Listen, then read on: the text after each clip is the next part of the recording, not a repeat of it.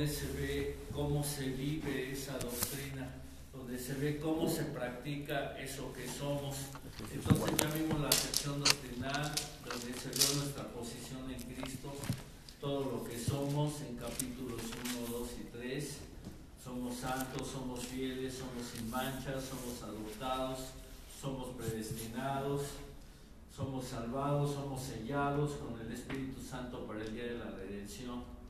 Y bueno, eh, en conclusión, eso es como Dios nos ve. Y si Dios nos ve así, nosotros nos debemos de ver, de ver de la misma manera, nos debemos de observar de la misma manera. Ahí en estos capítulos 1 a 3 se ve lo que somos en Él, se ve lo que somos en Él. Y también vimos cómo los gentiles en el gran misterio fueron incorporados al cuerpo de Cristo por la obra de este en la cruz, con la cual judíos, de judíos y gentiles hizo una nueva creación. Hizo un nuevo hombre, hizo un solo hombre, y el resultado de esto se llama iglesia, el cuerpo de Cristo. La iglesia, el grupo de los salvados, de los redimidos, ya es una nueva identidad, ya es un organismo. Y así está trabajando el Señor el día de hoy a través de la iglesia.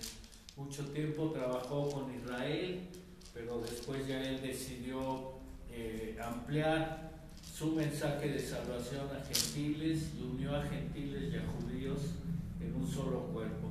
Ahorita los judíos están en un paréntesis que nuevamente van a volver a ser llamados. Hay uno que otro judío que ya está en la iglesia, pero no, no masivamente.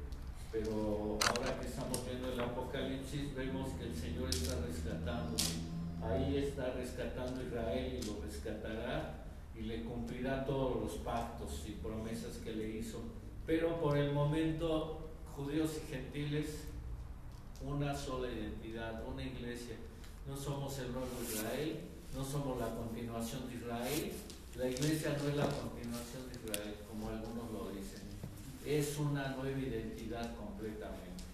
4.1, que lo tenemos ahí, comenzó con el llamado a andar de acuerdo a nuestra vocación, a eso que ya dijimos lo que somos, y lo aplicó, según el versículo 3, para la unidad de la iglesia solícitos, en 4.3, perdón, 4.3, solícitos en guardar la unidad del Espíritu en el vínculo de la paz.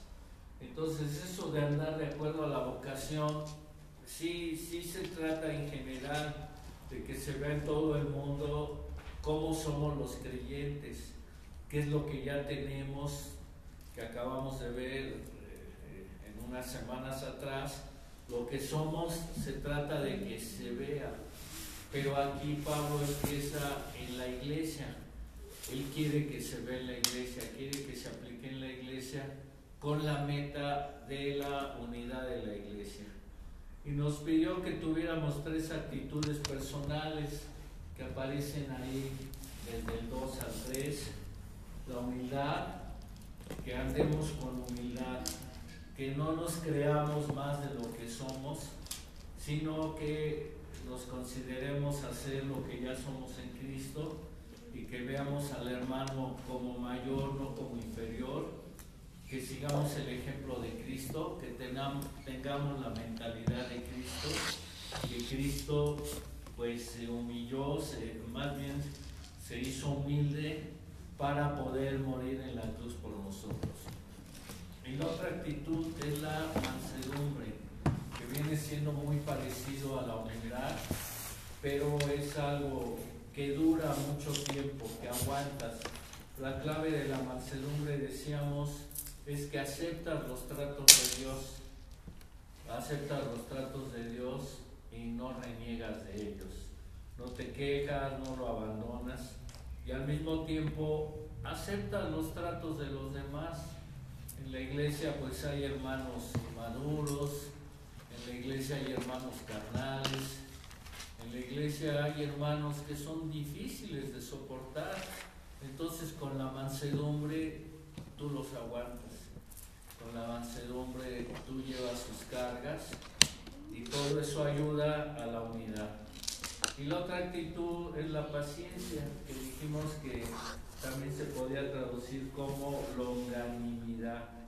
Y, y también pues abraza la humildad, abraza la mansedumbre y es algo largo donde, donde aguantas. Entonces, si te das cuenta, estas tres actitudes desarman a los conflictivos, desarman los problemas que se puedan presentar. Eh, los problemas siguen porque no hay humildad en alguno de los dos, no hay mansedumbre en alguno de los dos, no hay paciencia. Por eso se nos esforzó a que tuviéramos estas actitudes que van de acuerdo a lo que somos en Cristo. Ya las tenemos, no tenemos que pedir por ellas, ya son parte de nosotros. Ya nada más debemos de dejar que salgan, que afloren, debemos de, cultivarlas. Entonces, junto con estas actitudes, ahora viene eh, en, el, en, el, en el 4 las actitudes doctrinales que debemos de tener, las actitudes doctrinales del comportamiento que conserva la unidad del cuerpo. Y, aquí va a tocar un poco de doctrina para que eh, la doctrina quede bien definida en nuestra mente y en nuestro corazón y de acuerdo a esta doctrina apliquemos esas actitudes. Entonces vienen las actitudes doctrinales. Entonces, ¿qué debo de pensar de la iglesia? En primer lugar, que es un cuerpo, un cuerpo, uno solo. Soma, en el griego, casi siempre se usa para el cuerpo humano. Para el cuerpo humano se usa la mayoría de las veces en la Biblia, pero también se usa como metáfora o como analogía para hablar de la iglesia en el Nuevo Testamento y sobre todo con Pablo, a la iglesia se le llama el cuerpo de Cristo. Entonces la iglesia entera es el cuerpo de Cristo. Miren, vean 1.23. ¿Qué dice 1.23? Que alguien nos lo lea, por favor. Y renovaos en el espíritu de vuestra mente. ¿Es esta? No. Uno, ah, perdón. 1.23. La cual es su cuerpo la plenitud de aquel que todo lo llena en todo. Y leemos el 22 también y otra vez el 23. Y sometió todas las cosas bajo sus pies y lo dio por cabeza sobre todas las cosas a la iglesia, la cual es su cuerpo, la plenitud de aquel que todo lo llena en todo. Bien, entonces la, la iglesia es el cuerpo de Cristo. La iglesia somos nosotros. Entonces la iglesia entera es el cuerpo de Cristo. La iglesia universal en todo el mundo, en todos los países, la iglesia que ya está en el cielo de los que creyeron, es el cuerpo de Cristo. Pero también se usa para la iglesia local. Quien me busca Primera de Corintios 1, 2 y alguien que me busque Primera de Corintios 12, 27. ¿Qué dice Primera de Corintios 1, 2 y 12, 27?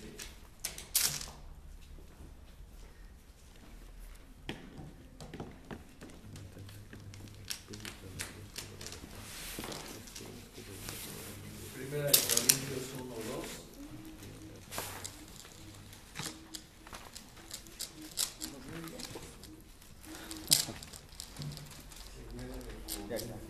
Adelante, por favor.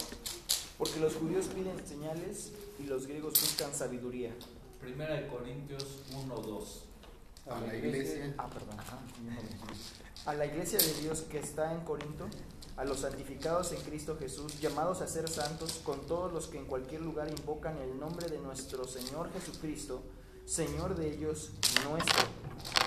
Ahí están las dos iglesias la universal, los que en cualquier lugar invocan el nombre de Cristo, y la local, que viene siendo la iglesia de De Corinto. Y así es lo mismo, hay iglesia universal con nosotros, pero también hay iglesia local, y la iglesia local de nosotros es la iglesia del Faro. Esa es nuestra iglesia local, es donde pertenecemos nosotros donde Dios nos puso para que ahí creciéramos, para que ahí le diéramos la gloria, para que ahí sirviéramos. Para que ahí aplicáramos los dones que tenemos. A todos se nos dieron dones, todos tenemos capacidad y la pregunta es, ¿has servido a esta iglesia con todos tus dones? ¿Has servido a esta iglesia con toda la capacidad que Dios te da? Pues hoy te invita a que la sirvas, que te prepares y que la sirvas de esta manera con lo que tienes. Y 12.27, como dice también de 1 Corintios. Vosotros pues sois el cuerpo de Cristo y miembros cada uno en particular. Vosotros pues es la iglesia de Corinto. Y dice que son el cuerpo de Cristo y miembros cada uno en particular. Entonces eso es lo que debemos de ver, que ya no soy solo. Si fuera solo, pues le hago como muchos que se queden en su casa oyendo la predicación en internet, oyendo los cantos de los profesionales, oyendo mensajes. Si tienes discernimiento, pues mensajes buenos, pero no creo que tenga tanto discernimiento el que no se congregue en una iglesia local porque no obedece al Señor. Entonces está expuesto a cualquier mensaje de cualquier tipo está expuesto a desviarse. De por sí ya está desviado, porque no se congrega en su iglesia local. Entonces, esa es la idea. Entonces aquí vemos que Cristo es la cabeza de la iglesia local, como el de la iglesia, tanto local como universal, como ya vimos en 1, 22 y 23. En ella, en la iglesia, todos los cristianos estamos unidos como los miembros del cuerpo humano por eso se usó la figura del cuerpo para ver la unidad tan precisa y tan perfecta del cuerpo humano y así debe de ser la unidad de la iglesia. Los miembros debemos de apoyarnos en todo mutuamente. Todos los miembros, no solo los líderes, no solo el pastor, no solo los ancianos. Los miembros debemos de apoyarnos mutuamente. ¿En qué? En las penas, en las alegrías. Muchos pues no quieren contar sus penas, no sé por qué razón. Muchos se avergüenzan de contar lo que les pasa y, siento que si es por orgullo, es por temor a ser criticados, pues están mal. Porque más bien debemos de contar nuestras penas. ¿Para qué? Pues para que oren por nosotros, para que nos apoyen, para que se animen entonces los unidos, los cristianos están unidos en las penas y en las alegrías. También es bueno contar las alegrías. El domingo y desde hace domingos, hace varios domingos, meses atrás, vivimos dos escenas. Vivimos la escena de Leonardo con su cáncer tan tremendo, lo empezamos a ver cómo se deterioraba, cómo se acababa y bueno, pues ahí nos compadecimos de él por su pena. Pero el domingo nos da la buena noticia de que ya no hay cáncer, que erradicaron el tumor. Entonces, ahora vivimos la alegría de Leonardo. Ya ven que todos aplaudieron y había mucha alegría. Entonces, así es la idea. Todos los miembros del cuerpo, del cuerpo de la iglesia deben de apoyarse en todo mutuamente en las penas y en las alegrías, en los problemas y en los tiempos de paz. Ahí, ahí son nuestros hermanos y estamos unidos y ahí debemos estar. En la persecución y en la libertad. Ahí debemos estar los hermanos. Por eso es necesario congregarse y, y considerémonos unos a otros para estimularnos al amor y a las buenas obras, no dejando de congregarse como algunos tienen por costumbre, y entonces eso es lo que, lo que ayuda, lo que apoya, lo que ayuda a los hermanos. Esto es que importante. Dice el cuerpo de Cristo, por eso dice aquí que somos un cuerpo. Entonces la iglesia debe de funcionar como un solo hombre para poder cumplir la voluntad de Dios. Entonces judíos y gentiles ya en la iglesia, mexicanos y gringos ya en la iglesia, cultos e incultos ya en la iglesia, ricos y pobres ya en la iglesia, ya deben de funcionar como un solo hombre, deben de funcionar como un solo cuerpo. Entonces, ¿qué aprendemos de esto? hay una sola iglesia verdadera. Y esta iglesia debe de estar unida. Cuidado con las invitaciones, porque no hay varias iglesias.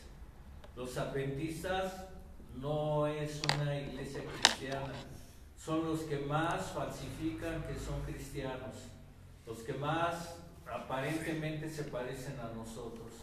Y es triste ver hermanos sin discernimiento que mandan predicaciones de un tal bullón, un tal bullón, un señor así medio calvinista, medio peloncito, y este señor aparentemente es cristiano, habla muy bonito, pero es él es un adventista del séptimo día. Ellos no creen totalmente en toda la obra de Cristo. Se necesita guardar el sábado para tener la salvación. Entonces cuidado con las invitaciones, cuidado con los falsos maestros que pertenecen a otro grupo, pero no al cuerpo de Cristo. Cuidado con esos predicadores espectaculares. Mucho cuidado. Entonces seamos fieles a un solo cuerpo a nuestra iglesia. Tomemos el alimento de nuestra iglesia.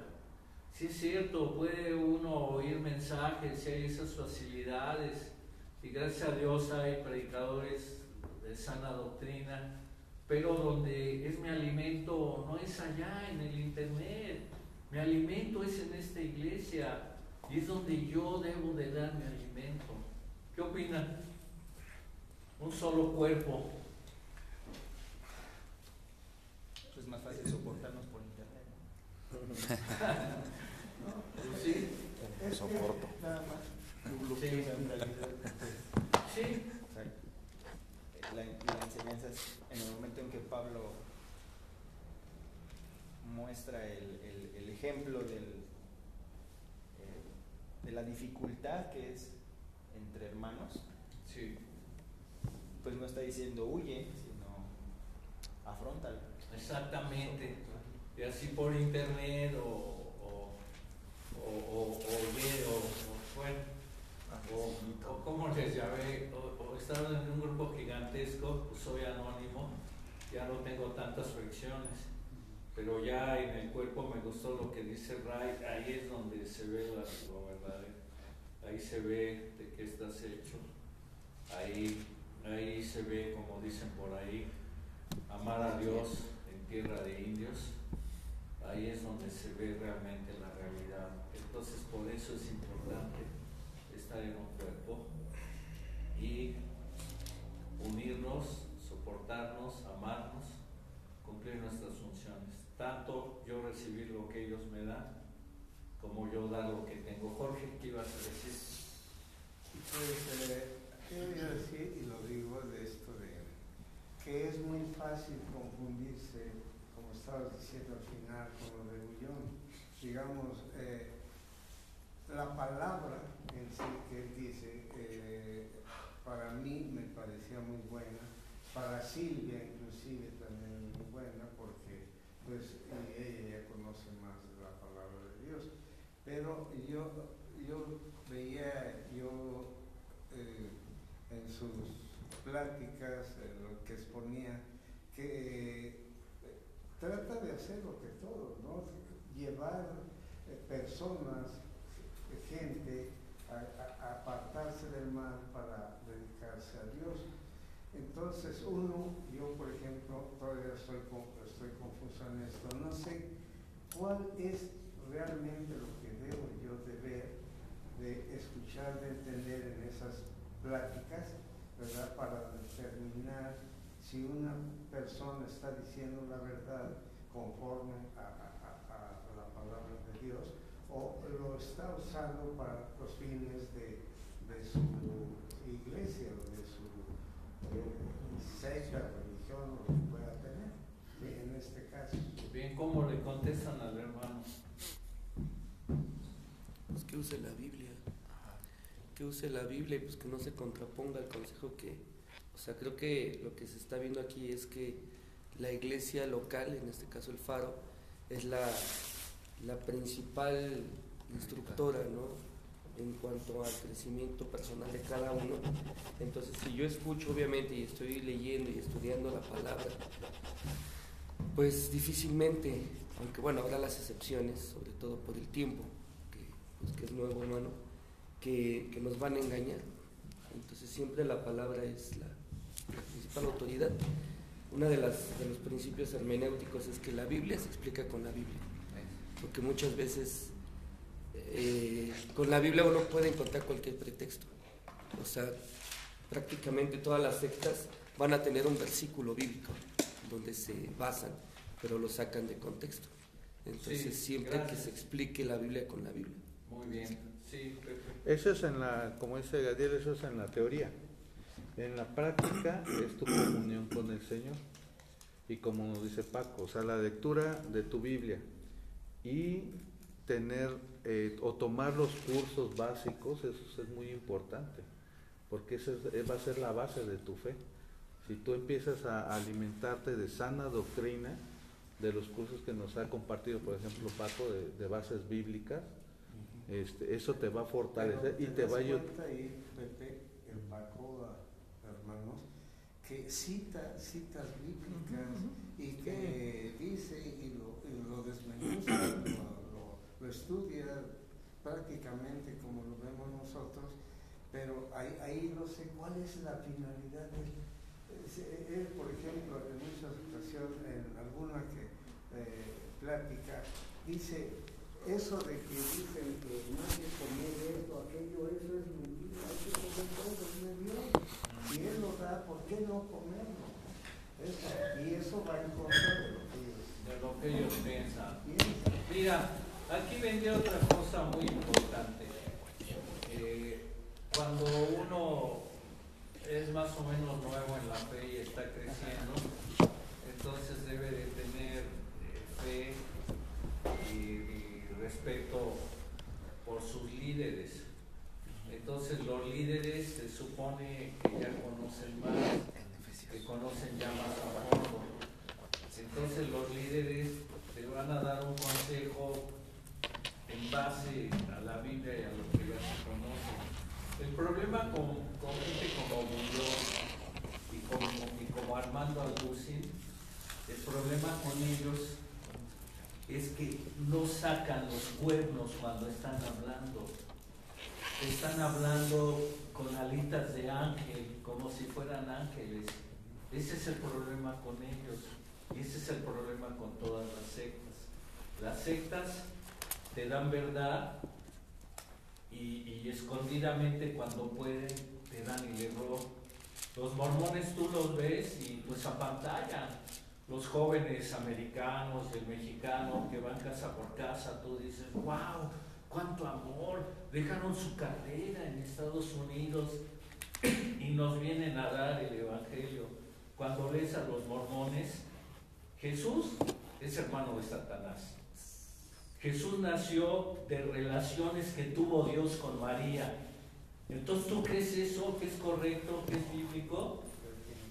Y los mormones de antaño usaban como una ropa interior que les daba protección, una ropa interior que les daba protección. Y, los mormones de antaño, si alguien blasfemaba y dejaba el mormonismo, lo tenían que degollar de oreja a oreja completamente.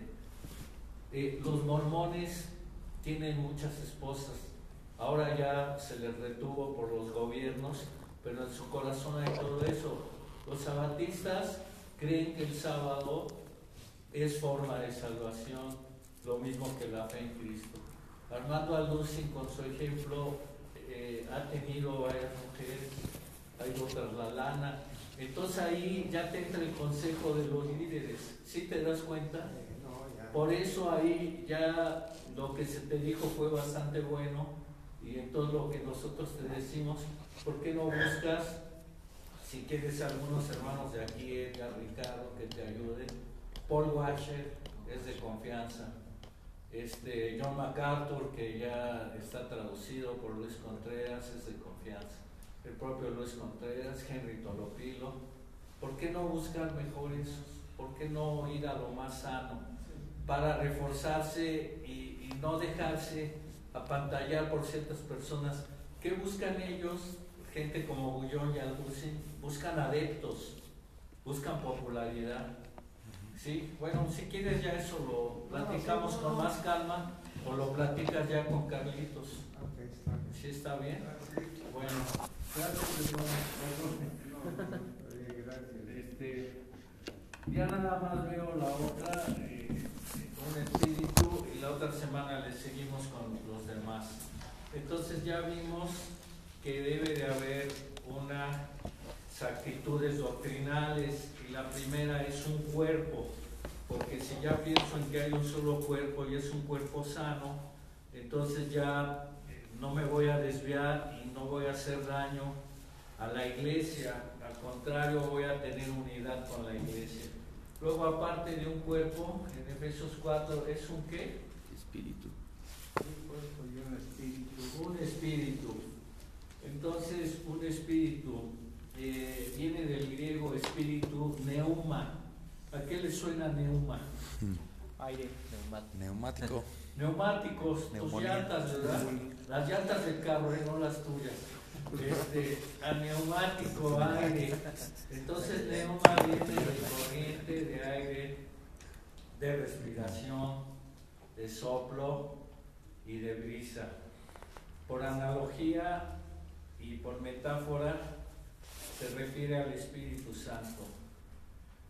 Se refiere a la tercera persona de la Trinidad, que es personal y es divino. No es un viento así como lo quieren ver los testigos de Jehová, que no tiene personalidad y que se deja llevar por Jehová. Esa no es la idea.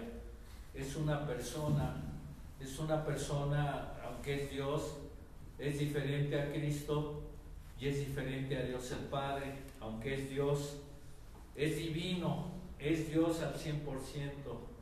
El Espíritu Santo mora en el creyente y así hace que la iglesia sea el templo y morada de Dios en el mundo.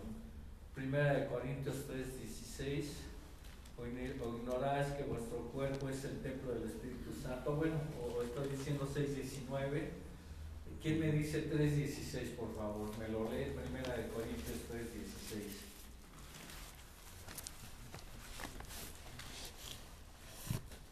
¿No sabéis que sois templo de Dios y que el Espíritu de Dios mora en vosotros? Bien, sois templo de Dios y el Espíritu de Dios mora en vosotros. Entonces el Espíritu vive en el creyente para transformarlo y producir su fruto. Es un fruto que purifica las relaciones de la iglesia. El Espíritu Santo vive en nosotros, el Espíritu Santo nos quiere llenar, nos quiere controlar y el Espíritu Santo da un fruto que este fruto se ve en la iglesia. Sin buscarlo, Gálatas 5, 22 a 23, porque el fruto del Espíritu es Amor, amor, gozo, gozo, paz, paz, paciencia, paciencia, benignidad, benignidad, bondad, bondad, fe, fe, mansedumbre y templanza. mansedumbre y templanza.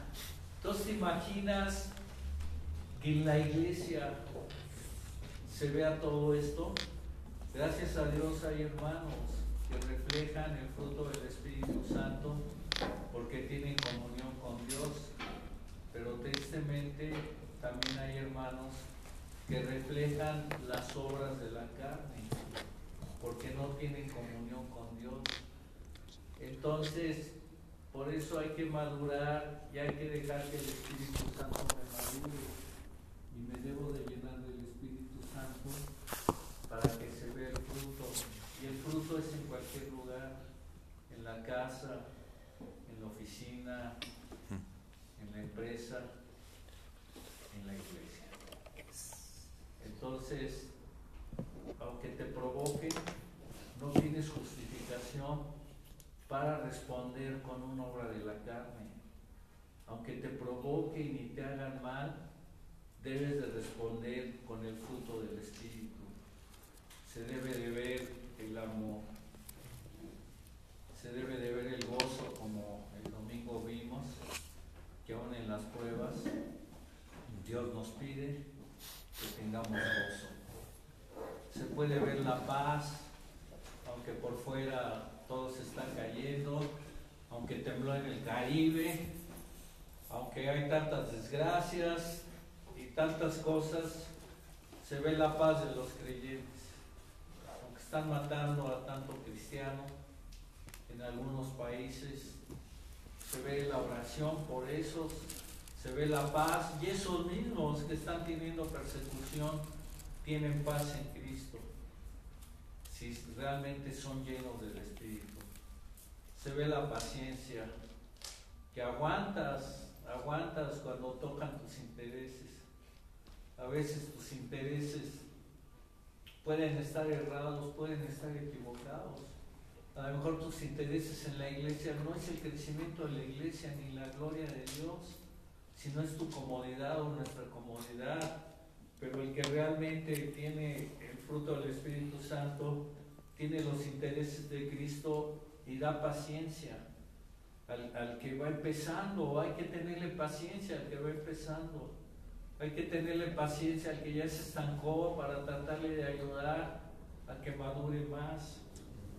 También viene la benignidad, haces cosas buenas por ellos, viene la bondad, tienes un espíritu de bondad. Ahorita, gracias a Dios, pues algunas hermanas están ayudando a Maru, a Ceci, y, y, y, por ejemplo, hay dos hermanos del Faro que están ayudando a Elías.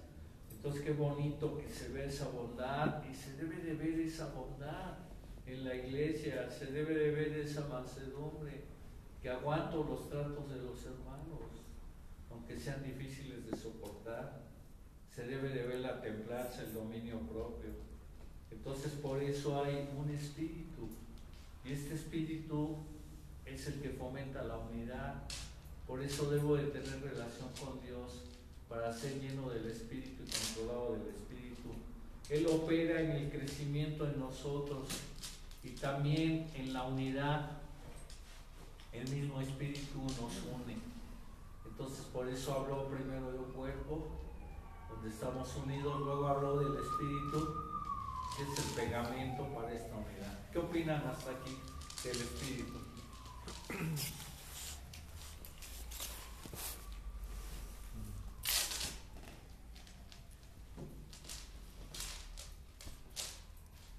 ¿Qué opinan de estos dos aspectos doctrinales para la unidad de la iglesia? Y, y le paramos ahí, porque después va a venir Ray. Este, ¿Qué opinan de esta unidad doctrinal? Pues definitivamente está, o sea, dirigida pues al creyente, porque solamente esto se puede lograr bajo el control del Espíritu, sometiéndonos a, a, al control del Espíritu. Estaba terminando de leer la cita que diste de Gálatas 5, y en 5.24 termina diciendo, pero los que son de Cristo han crucificado la carne con sus pasiones y deseos. Amén. Entonces, pues si somos de Cristo, pues tenemos que sacrificar esa carne. Bien. Y ese es un proceso, ¿verdad? Que se hace continuamente por el lavamiento de la palabra. Sí, perfecto. Y algo importante que no mencionamos por el tiempo, pero cuando dice un espíritu, entonces debemos de interpretar bíblicamente al Espíritu Santo, porque estamos rodeados de grupos de carismáticos que han distorsionado al Espíritu Santo y le han dado otras funciones que no tiene el Espíritu Santo. Incluso ya hasta adoran al Espíritu Santo cuando el Espíritu Santo fue el que dijo que se le diera el lugar a Cristo. Entonces otras doctrinas te dicen que para eh, tener al Espíritu Santo y ser bautizado con el Espíritu Santo debes de hablar lenguas. Entonces son doctrinas diferentes que debes de venir a la Biblia y debes de verlas. Por eso es necesario esto que estamos haciendo y por eso los consejos que daba Gadiel de estar en la palabra y los consejos que daba Pepe Y el consejo que daba yo, pues que toma la doctrina de tus líderes. Entonces, cuidado de no malinterpretar al Espíritu Santo porque lo puedes malinterpretar. El Espíritu Santo intercede por ti con gemidos indecibles y puedes orar así a Él. El Espíritu Santo ya te incorporó a la iglesia. El Espíritu Santo ahora te une a la iglesia, el Espíritu Santo trabaja en tu crecimiento, entonces no tomes cosas que no son del Espíritu Santo. Adelante Jorge, y con esto terminamos. Sí, gracias. Yo, yo pienso que el Espíritu Santo está en todo y que cada acción que se tenga que tener, inclusive creo yo que cada uno de ustedes cuando se va a dirigir a, la iglesia, le pide la, la gracia, la divinidad a Él para que los pueda orientar a, a expresar bien la palabra de Dios. Yo pienso eso. Y, eh, y antes yo me acuerdo que se decía que el Espíritu Santo de Dios mora en ti, ¿sí? Que el Espíritu Santo esté en todo lo que tú hagas, para la divinidad de Él. Y, y- yo creo que eso, cada acción que hacemos nosotros, como lo que decías, de contar las penas, las alegrías, digamos, eso es una parte muy importante. Y ahí mora el Espíritu Santo. Ahí se ve reflejado el Espíritu Santo, como en el caso de Leonardo, que una, eh, la ciencia, no sé qué estaba pensando con él, pero nosotros estábamos poniendo sus penas y ahora sus alegrías en oración. Por lo menos en nuestro caso, y yo, no había día que no pidiéramos y con, con ese deseo de sa- salir adelante. Y ahora que nos dijo que ya está, oh, qué alegría, gloria a Dios, ¿no? Y así en el caso de, tu de, de ti, Edgar, de tu familia, de cada uno de los hermanos aquí cuando sabemos de algo, digamos, pedimos, pero yo creo que ahí está el Espíritu Santo presente. Muy bien, muy bien. Perfecto, pues gracias a Dios. Oremos. Padre, pues deseamos seguir manteniendo su humildad. Ya vimos las actitudes de humildad, ya vimos las actitudes de mansedumbre, de paciencia. Y ahora que acabamos de ver, pues estas dos actitudes doctrinales de un cuerpo, un espíritu, permite que así, Padre, sea como nos desarrollemos para la unidad de tu iglesia. Y ayúdanos, Padre, a, a- vernos como lo que somos, partes del cuerpo, unidos en amor. Y ayúdanos con el Espíritu Santo a transmitir nuestro don a cada uno, a tenernos paciencia, a tenernos amor y estar en unidad. Gracias, Padre, por esta enseñanza. También te pedimos por la que sigue, en el nombre de